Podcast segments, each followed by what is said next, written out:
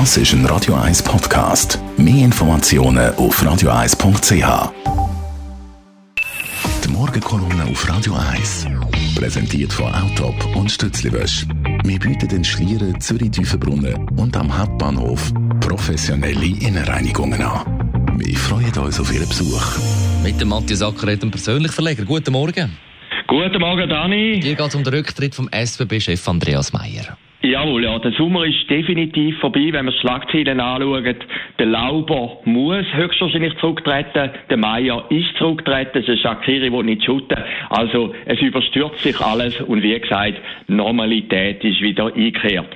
Der Rücktritt von Andreas Meyer ist trotzdem nicht ganz normal gewesen. Er ist sehr überraschend gekommen. Der Tagi zum Beispiel hat gestern noch geschrieben, der Meyer sitze fest im Sattel. Der Blick hat vor einem Jahr berichtet, so fest sagt der Meier noch nie im Sattel gesessen. Bilanz hat vor zwei Jahren gemeint, er werde noch sehr, sehr lang in seinem Amt bleiben. Also von dem her muss man sagen, es ist eine riesen Überraschung. Ich habe Herrn Meier noch gesehen, vorgestern in Genf, an einer Digitalveranstaltung.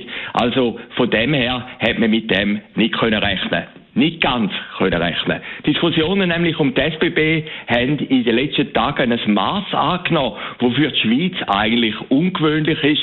Das Prestige-Objekt SBB, wo wir alle so gern hat, ist überall diskutiert worden. Auslöser sind unter anderem der tragische, der schreckliche Unfall mit der Türe gewesen.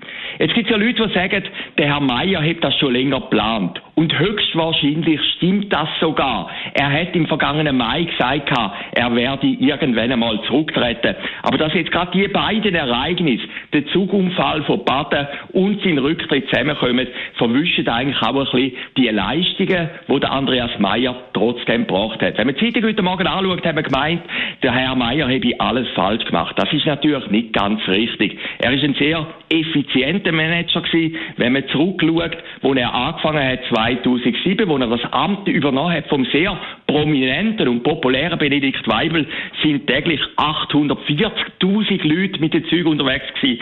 Heute sind es jeden Tag 1,3 Millionen Pendler. Man muss sich die Zahlen mal vorstellen, die mit dem Zug unterwegs sind. Und jetzt ist wieder die Frage nach der Kommunikation. Irgendwo ist gestanden, der Meier sei ein sehr begnadeter Kommunikator gewesen. Vielleicht eben trotzdem nicht so ganz. Wenn er nämlich gemerkt hätte, was jetzt für negative Schlagzeilen nach seinem Rücktritt kommen, hätte er vielleicht auch gesagt, es wäre besser, den Rücktritt vom Rücktritt nochmal zu verschieben.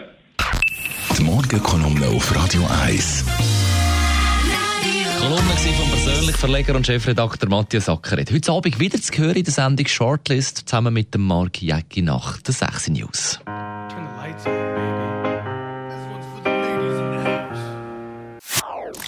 Das ist ein Radio 1 Podcast. Mehr Informationen auf radio1.ch.